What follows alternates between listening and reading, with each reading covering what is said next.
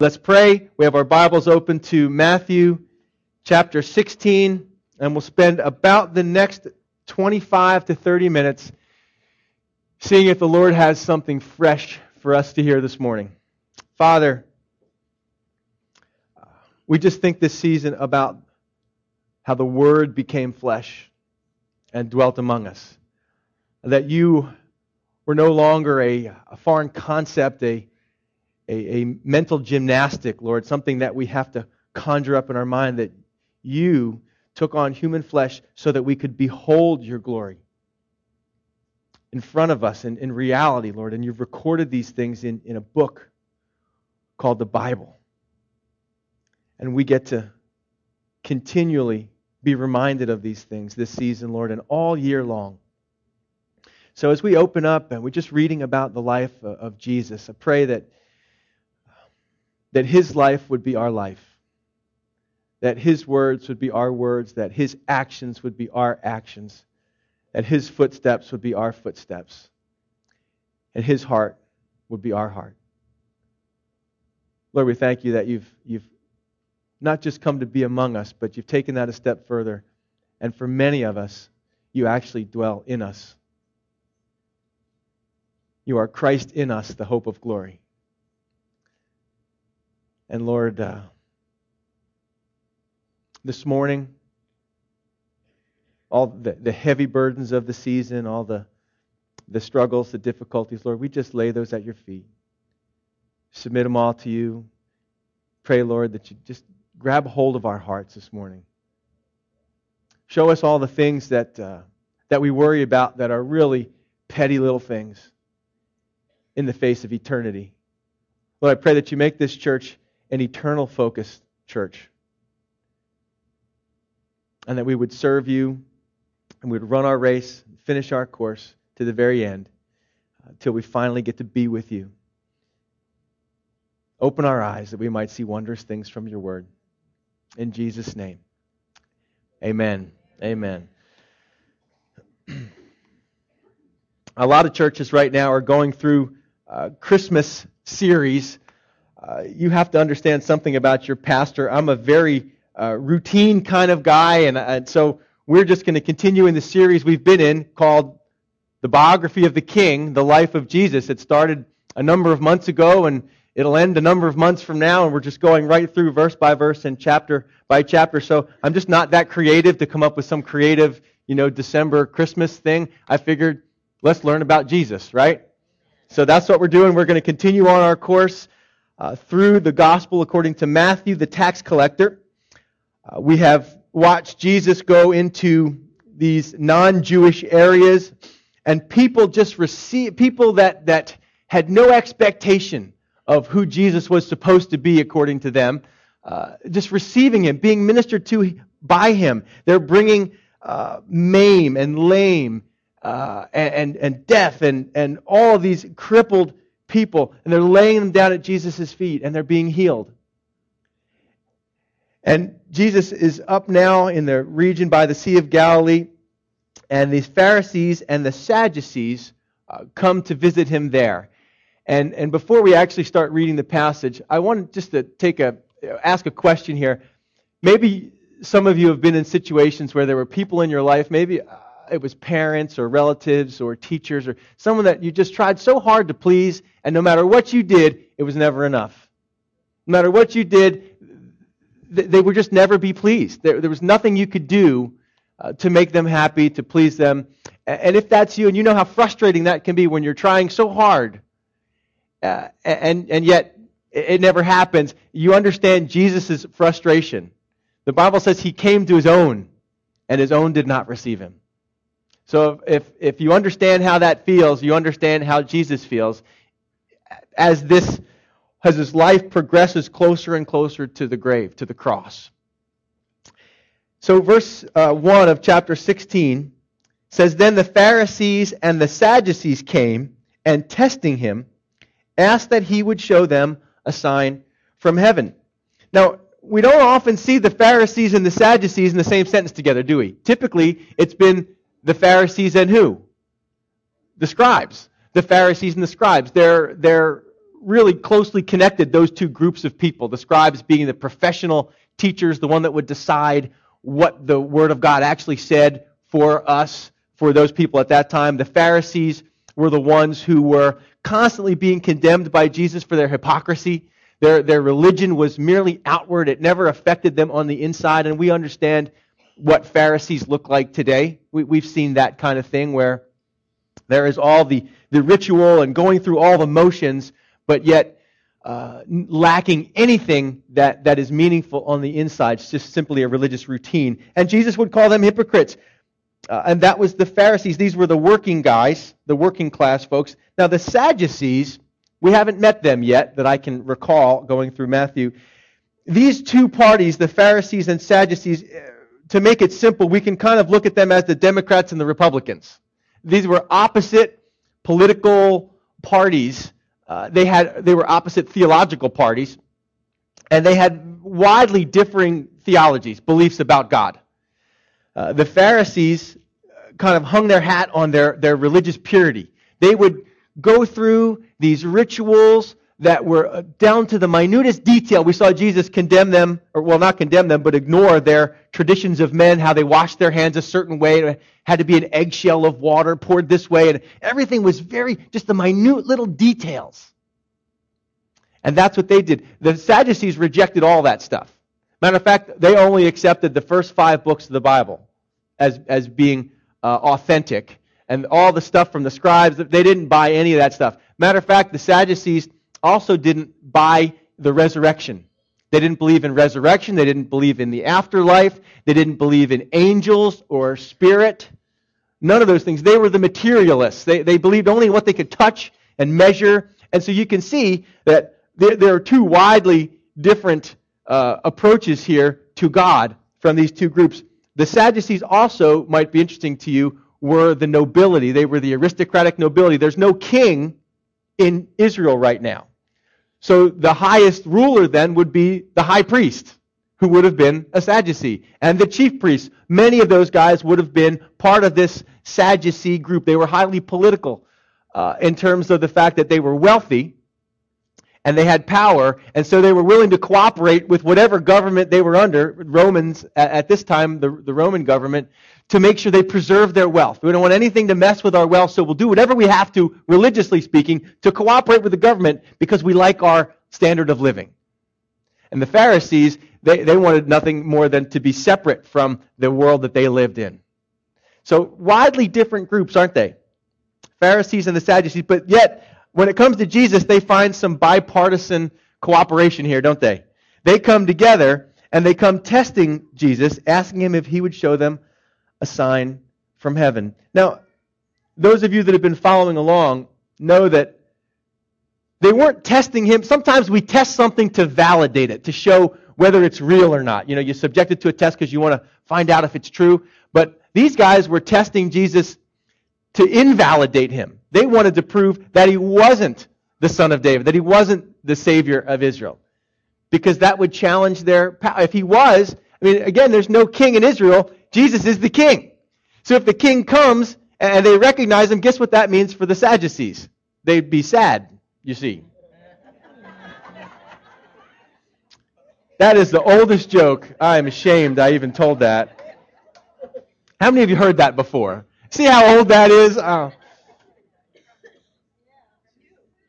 From me, right? I got to get some new material. But but that's really the issue here. None of them, for their own, each for their own reasons, uh, wanted to see Jesus have any recognition or power. They were envious of him. People were, multitudes were following him, and it was very, very threatening. So they take it upon this. They're, they're, they're the messianic validators. They come from Jerusalem to where Jesus is, and they say, "Hey, we want to see a sign. Now, remember John the Baptist? And how, when he was in prison, you know, John the Baptist knew. He, he was the one that pointed everybody to Jesus. Behold, the Lamb of God. And, and yet, when he's in prison, he begins to have some struggles and doubts. And he says, he sends to Jesus by, by his, his disciples, hey, go ask Jesus, are you the coming one or should we expect another? And Jesus sends back to John the Baptist, he says, tell John the things that you've seen, the things that you've heard. The blind see, lepers are cleansed, the dead are raised, and the poor have the gospel preached to them. He gives them a list to validate who he is to John, to remind John of these things that he did. The things that he did just in the previous chapter. Maimed were being healed and walking again, and all these miraculous things. But evidently, that's not good enough for these guys. And, John, of course, came with a very um, honest and sincere doubt. But many people come with a very dishonest and hypocritical doubt that no matter what Jesus does, it won't make you believe. And there may be some like that here this morning. You see, they say, we want to see a sign from heaven. Those were earthly signs, Jesus. You know, multiply, multiplying the bread, feeding 5,000, healing people. Those are earthly signs. They can be maybe imitated or faked. But we want to see a sign from heaven. They believe that that couldn't be faked. So call down fire or do something like that. And, and some of you are, are like that again. Maybe in here this morning, you've come and you continue to come, but in your heart, you've already decided that you're not following Jesus. You're here because your wife dragged you here or your, your, your parents dragged you here, but you already know that, that there's no Jesus. This is all a myth. And, and no matter what, you might say, well, if God showed me a sign, I would believe. Really? I mean, as if you haven't seen enough. You look out, the Bible says creation itself is clear proof to the scientific mind, if you follow it out, that science leads you right to God. Because we know life always comes from life, and we know DNA and RNA. These things are language. They can be transcripted, they can be copied, and, language always requires intelligence. And so all those signs are already there. But some of you say, well, if God, if God would just speak to me audibly, then I'd believe. Or if God, well, I lost my job, and if God finds me a job, then I'll believe. And you get a job, and then what do you say? Well, I, that was just coincidence. It's like the guy, Christmas time, and he's driving through the parking lot at the mall, and he's just frustrated because he can't find a close spot. And, and so he prays. You know, he says, God, if you're real, if you're up there, you know, find me a parking spot. If you find me a close parking spot, some of you maybe prayed that this past weekend. I don't. If you find me a close parking spot, then I'll, I'll believe in you. And so he's driving along, and, and miraculously, two cars just scrunch apart. I mean, they just divide these two cars right in the park. And the guy says, Oh, never mind, God, I found one, and just pulls right in. just explain it right away. I mean, that's. Maybe you've done that. You've tested God. Well, if God is God, why isn't He doing this or why isn't He doing that? Why doesn't He show me a sign? He's shown you signs. That's the whole point with these Pharisees and the Sadducees. They've already decided in their heart that they do not believe. And no matter what Jesus does for them, it won't produce faith in them. Faith is the substance of things hoped for, the evidence of things not yet seen. And it's never Faith is never produced by miracles. You know what, what Jesus said to Thomas, you know, Thomas said, I can't believe lest I put my hands in. And, and God met him there. He knew Thomas was sincere. And God showed himself, he said, Go ahead, Thomas, put your hands in my side. Put your hands in the wounds in, in my hands. Blessed are you because you, you've seen, but more blessed are the ones that haven't seen and yet believe. So Jesus doesn't say, I mean, if I was Jesus, I'd say, all right, you want to see fire from heaven? Boom, right there. Have a little bit.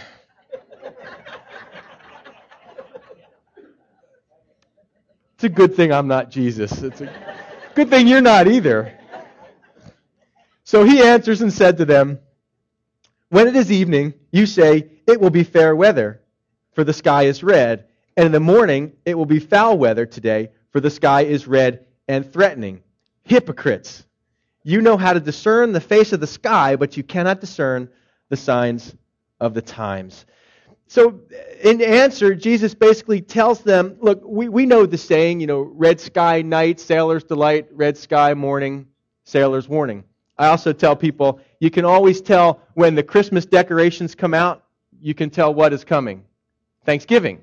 Because all the decorations are out way before. So, it's kind of a sign that Thanksgiving is coming because the Christmas decorations are up at Lowe's. I think they were up by Halloween this year. That is crazy. That is really crazy. So he that, that when it comes to the weather, they didn't have the Weather Channel. They didn't have Weather Underground and all these, you know, AccuWeather and you know, where you get the 10 day forecast. And, and they were very much more in touch with the world that they lived in. I used to work with a guy who was from Mississippi, and he told me when it clouds up on a frost, you know it's going to snow. And I thought, so I've checked that out over the years, and it's fairly accurate. If you get up in the morning and it's frosty, and then it begins to cloud over, it's an indicator that snow is coming. So you have to know what the signs are, and then you have to know what they point to. And these guys, hey, he says, you guys know the weather. You know how to observe the signs, and you know that they're predictable, and you know what they, what they point to. And if you follow them out to their conclusion, you know what you're going to have. And you know that with the weather, is but you hypocrites.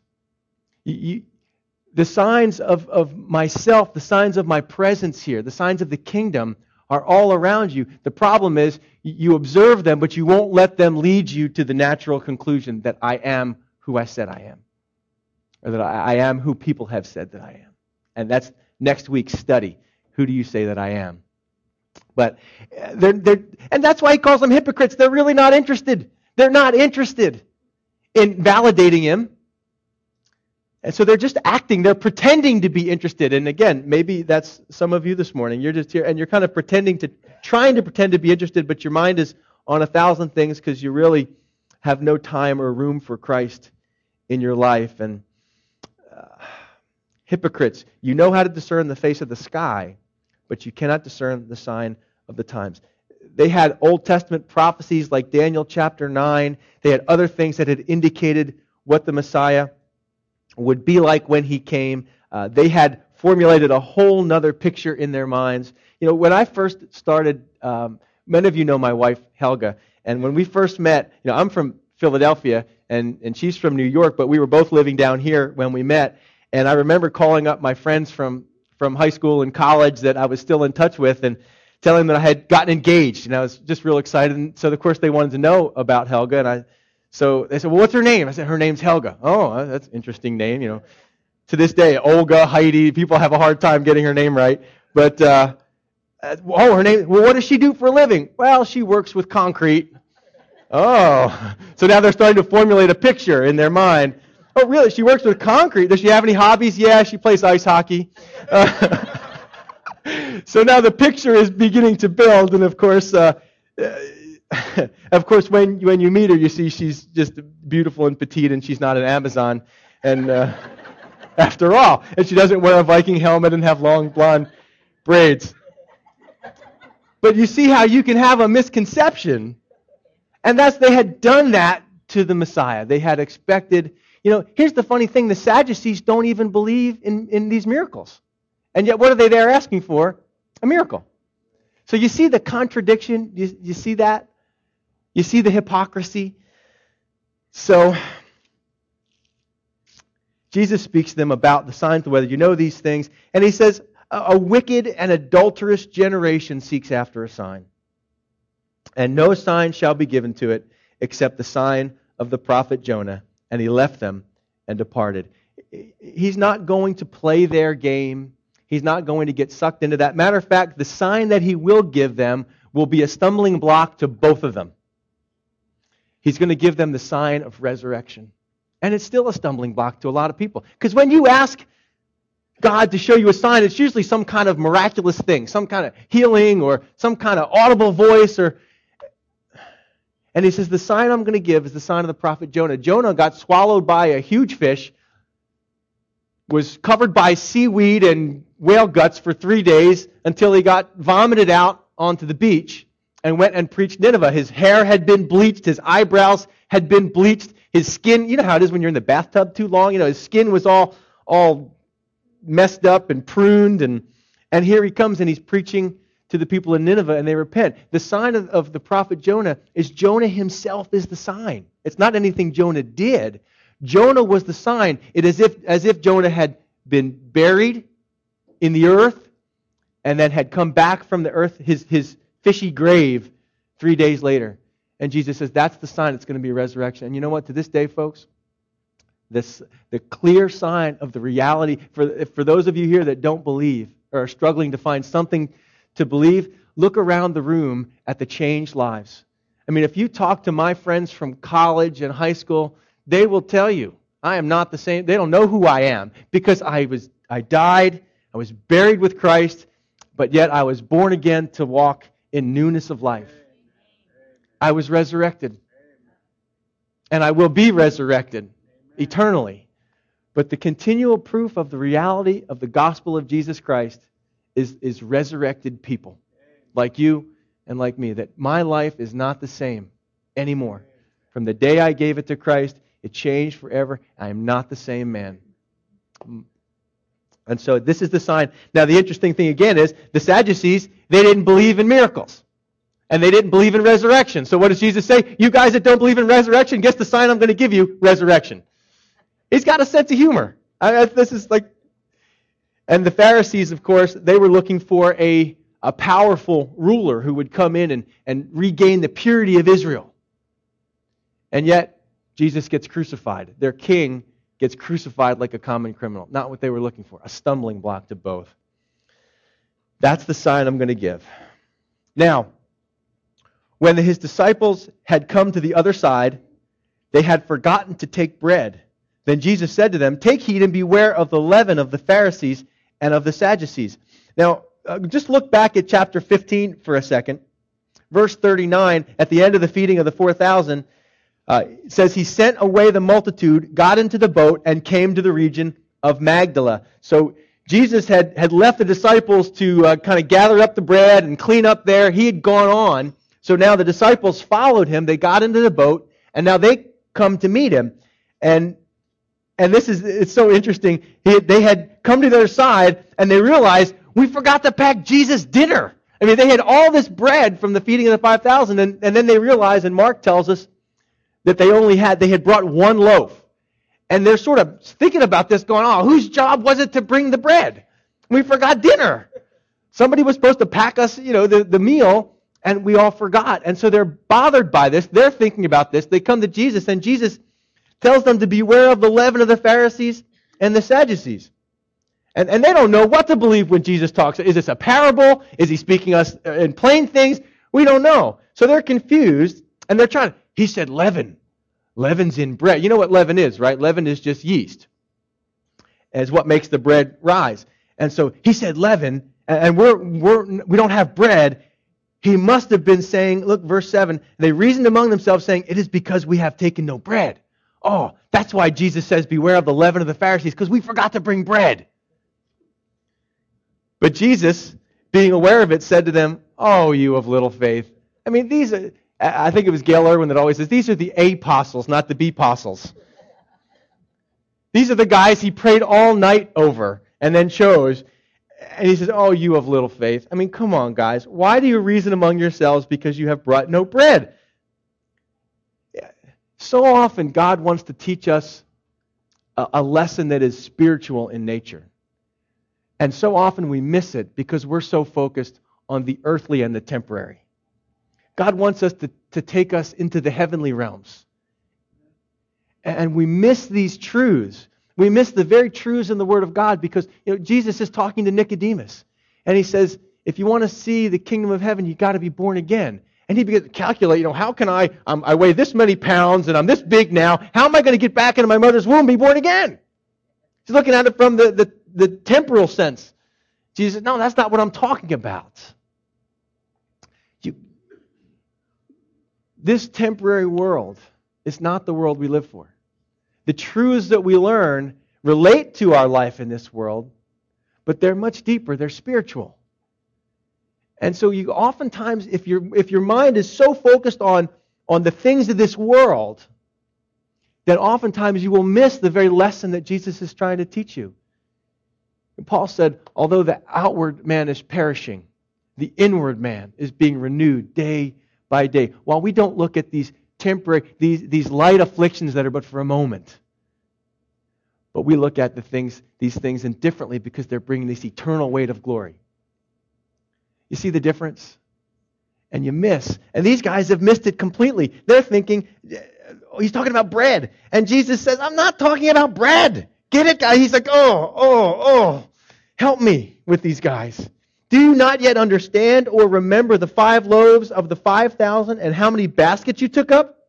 Nor the seven loaves of the 4,000 and how many large baskets you took up? How is it? This is Jesus asking the question. How is it that you do not understand that I did not speak to you concerning bread? Guys, wake up. Get with the program. Just in the last chapter, I fed 4,000 people. And now you're worried because you brought one loaf of bread and like, what are we going to do? And, and he holds them accountable to understand and to remember. And Jesus holds you accountable this Christmas season to understand and to remember what he did last year, what he's done for you in the past, the way he sustained you, the way he's healed you. Because we know that tribulation, this, I have so much more testing to go through personally. I know that I live in this, on this big ball of dirt called planet Earth. And I know that this is a hard world to live in sometimes. And I know that we go through a lot of stuff. And it's so tempting to, to go through. We see God work in a miraculous way, and then we come to this new place, this new test, and we forget everything that He did for us in the past. And it's all fresh and new again. Wow, oh no, how's Jesus going to do this? Right. Understand and remember what I did for you at that time in your life. Don't forget that. And they, how's he going to, you know, snap his fingers and, and set a buffet if he wants. But he said to beware of the leaven of the Pharisees and Sadducees. Now, he hasn't explained that yet. He doesn't tell them what it is, but they get it. Now, remember, leaven works pervasively. It works from the inside very subtly. It puffs up, it permeates, it infiltrates. It doesn't take very much of it. It only takes a little leaven to leaven the whole lump. You don't need a whole lot of yeast for your bread. You just need a little bit. And that's how it works. And, and it's often used to speak of evil things. Uh, and here he says, again, the leaven of the Pharisees and Sadducees. So verse 12 says, Then they understood. He didn't tell them to beware of the leaven of bread. You know, they thought, well, he's telling us not to go buy bread from the Pharisees. You know, we need bread. Don't go buy it from those Pharisees and Sadducees. Don't buy, don't go to the kosher, you know, bakery. But instead, what was he talking about? What was he warning them about? The doctrine of the Pharisees and Sadducees. He's warning them about instruction. And I want to camp out here for a minute because this is a really, really, really important part. Whenever Jesus warns us about something, we want to pay attention, right? Because he loves us. And he's going to warn us about things for our own benefit, for our own good. Because he knew that he was bringing a certain teaching that was contrary in some ways to other teaching that they'd been exposed to. And he knew that the teaching that, that these guys, the Pharisees, decided, their teaching was like leaven. That all it takes is a little bit to get in, and it can permeate your life. It can permeate their teaching. It can permeate their behavior. What you listen to is really, really important. And I think our culture has forgotten that because we are so uh, inundated with messages, with input from all kinds of sources, from all over the place. I mean, there is more stuff called Christian on YouTube and the internet, and just because a book is in the Christian bookstore doesn't mean it's good, doesn't mean it's right. And so he is telling them, you guys have to beware. And I'm telling you the same thing this morning, folks of Calvary Chapel. You guys have to be careful, little ears, what you hear. Because you might think, you know, you might be watching that TV show and thinking, well, it doesn't affect me. It does. It does. These things, what you hear, what you allow into the eye gate and the ear gate, those things will dictate how you live your life. And you won't even realize it's happening. I can, all, I can tell you when I've met uh, um, people and I, and I see how they live, the kind of church they come from.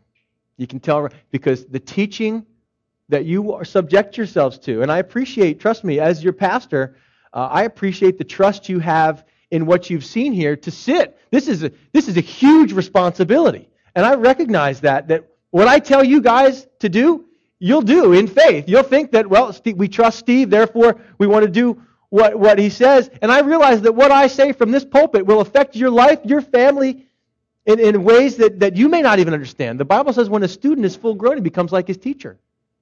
And too many churches, too many pastors have decided what the congregation needs. If I'm a pastor and I'm, I think missions are important, then I can make all, so many, all of my sermons can come back to missions. And the church will be lopsided. And, Jesus was about missions, wasn't he? He said, go out into all the world and make disciples. So not that Jesus wasn't about missions. He was. But he was also about other things. He was about loving one another inside the body. And so as pastors decide that they're going to choose and pick what the congregation hears and doesn't hear, they begin to make disciples of themselves and they begin to the church then becomes like the pastor. If the pastor has pet doctrine or pet things that he or uh, wants to to put out there and continue to teach about. And that was like the leaven of the sadducees. You see the leaven of the sadducees the doctrine of the sadducees was well we believe in these things but we don't believe in those things. And we're going to decide what's really what really jesus said. And we're going to decide what's really important. And it's not resurrection. And we don't believe in miracles. So at our church, we're not going to talk about the baptism of the Holy Spirit. Even though it's in the Bible, we're not going to talk about that. Because we don't believe that. And, and we can have this Sadducee is, is sort of going to a church or being in a place where you're being taught that uh, you can pick and choose what you believe from the Word of God. You can decide what's important for yourself. And that's why, again, we've made this stand here at Calvary Chapel that we are going to go through the whole counsel of the Word of God. There's one church I know the pastor says the, that it takes a whole Bi- the whole Bible to make a whole Christian. And I think that's true. There's can't just pick and choose what parts of Jesus that we like and what parts we want to follow. So that's the Sadducean doctrine is adding, excuse me, subtracting from the Word of God. We don't want to subtract from the Word of God, but we don't want to add to it either. That's what the Pharisees did. They said, well, we need the Bible and our book of, of traditions over here. That's Pharisee doctrine. And you have to be careful of that too because it produces legalism and it robs joy and it robs a congregation of grace. And as I said, you can tell a congregation how healthy they are by the way they behave because you will be and respond to what you are being taught. And that's why it's so important for me as a pastor to make sure that you're becoming more like Jesus and not Steve. Oh, Lord knows. My wife will tell you, you know, we don't want a congregation of me's. And I don't want a congregation. I want a congregation where we have put before you week after week the life of Jesus and his teaching. And this is what he says. And my only goal is to try to help us all understand what he's saying so you can go home and apply it to your life. So you can become more like him, not more like me. The Pharisees, they were hypocrites. Their whole deal, when you get into legalism, is all about outward, the outward signs, the outward religion. And we know that when you get, when you get into that kind of place, it creates all kinds of, of a mess uh, in, in a congregation. The leaven of the Pharisees and Sadducees. So Be careful. You are what you eat. Write that next that you are I am what I eat. And you read books and you watch things and you think, well, it's no big deal, you know, it's it really does matter. Be discerning. You know, even little babies can be discerning. You put something in their mouth, they go, pia, pia, pia, you know, I don't like that. That's no good. Be discerning about what you what you take in spiritually. Think about what you're being taught and ask yourself, and here's the thing, what if I believe this truth, what behavior will it lead to in my life? And if that behavior it will lead to doesn't and isn't something that Christ would do or be, then reject it. It's a false teaching. So much of the New Testament is given over to preserving good doctrine, good instruction. It's vital. It's vital to make healthy Christians. Amen? Amen. Now, we're going to close with a song. And uh, Phil, where are you? There you are. Um, and I just want to encourage you folks and, and thinking about these, these things. we have a, a baptism hopefully coming up fairly soon here. And um, we have Christmas coming up very soon. And I was at the soup kitchen Friday talking to them about the best gift that I ever gave to anybody in my life was my own relationship with Jesus Christ. Because uh, I was not a fun guy to be around for a long time. And uh, we got married almost 17 years ago, and I'm not the same guy. I changed. I'm a work in progress, changing every day. And the, you know, I can you can give one another material gifts, and and they'll break because nothing's made like it used to be anymore, and it breaks in a year. And but man, to be to be a person of love, to be a person of selflessness, those are gifts that uh, I think if someone's given a choice, you know, husbands, wives, moms, dads, kids, to see at Christmas time to be able to say, you know what, I have decided to follow Jesus. And I can't wait to see. It's the gift that keeps on giving, isn't it? I can't wait to see what this produces in our marriage. And, and I'm not talking about just following him in word, just saying, but following him in deed with my life, doing what he did. So if that's you and, and you're saying, you know, uh, this Christmas is a good time, uh, I, I know I need something more than what I've got. And um, maybe it's your heart that's been hard like these guys that you just said, you know what, I can't believe, I can't believe, I just can't believe. And this morning, maybe God's changed that in your life. Maybe you've heard what, what was said here, and you say, you know what, maybe I need to believe. So as that's as we're closing out, we can stand. You want everybody to stand? Let's stand. And if the Lord is leading you to do so, this Christmas would be a great time uh, for salvation, wouldn't it be? If you want to do that, you want to talk more about that, just come see me after the service.